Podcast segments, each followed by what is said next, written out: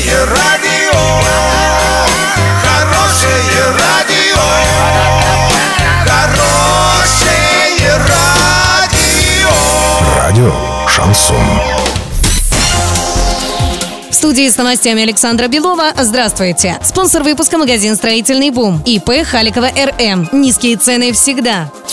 Подробнее обо всем. Подробнее обо всем. Денис Паслер накануне побывал на легендарном оренбургском предприятии ПО «Стрела». В механических и сборочных цехах глава области осмотрел образцы производимой спецтехники. В том числе Паслер ознакомился с созданным на базе «Стрелы» инструментальным центром корпорации «Тактическое ракетное вооружение». Руководитель региона встретился с коллективом «Стрелы», вручил лучшим заводчанам государственные награды и ответил на их вопросы. Также в ДК России Денис Паслер пообщался с ветеранами предприятия. На «Стреле» сегодня работает более 7 тысяч человек.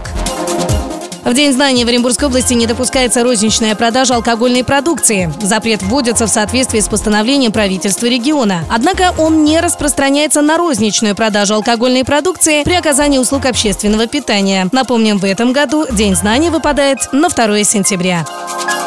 Доллар на сегодня 66.41, евро 73.66. Подробности, фото и видео отчеты на сайте урал56.ру. Телефон горячей линии 30 30 56. Оперативно о событиях, а также о жизни редакции можно узнавать в телеграм-канале урал56.ру для лиц старше 16 лет. Напомню, спонсор выпуска – магазин «Строительный бум» Александра Белова, радио «Шансон Ворске».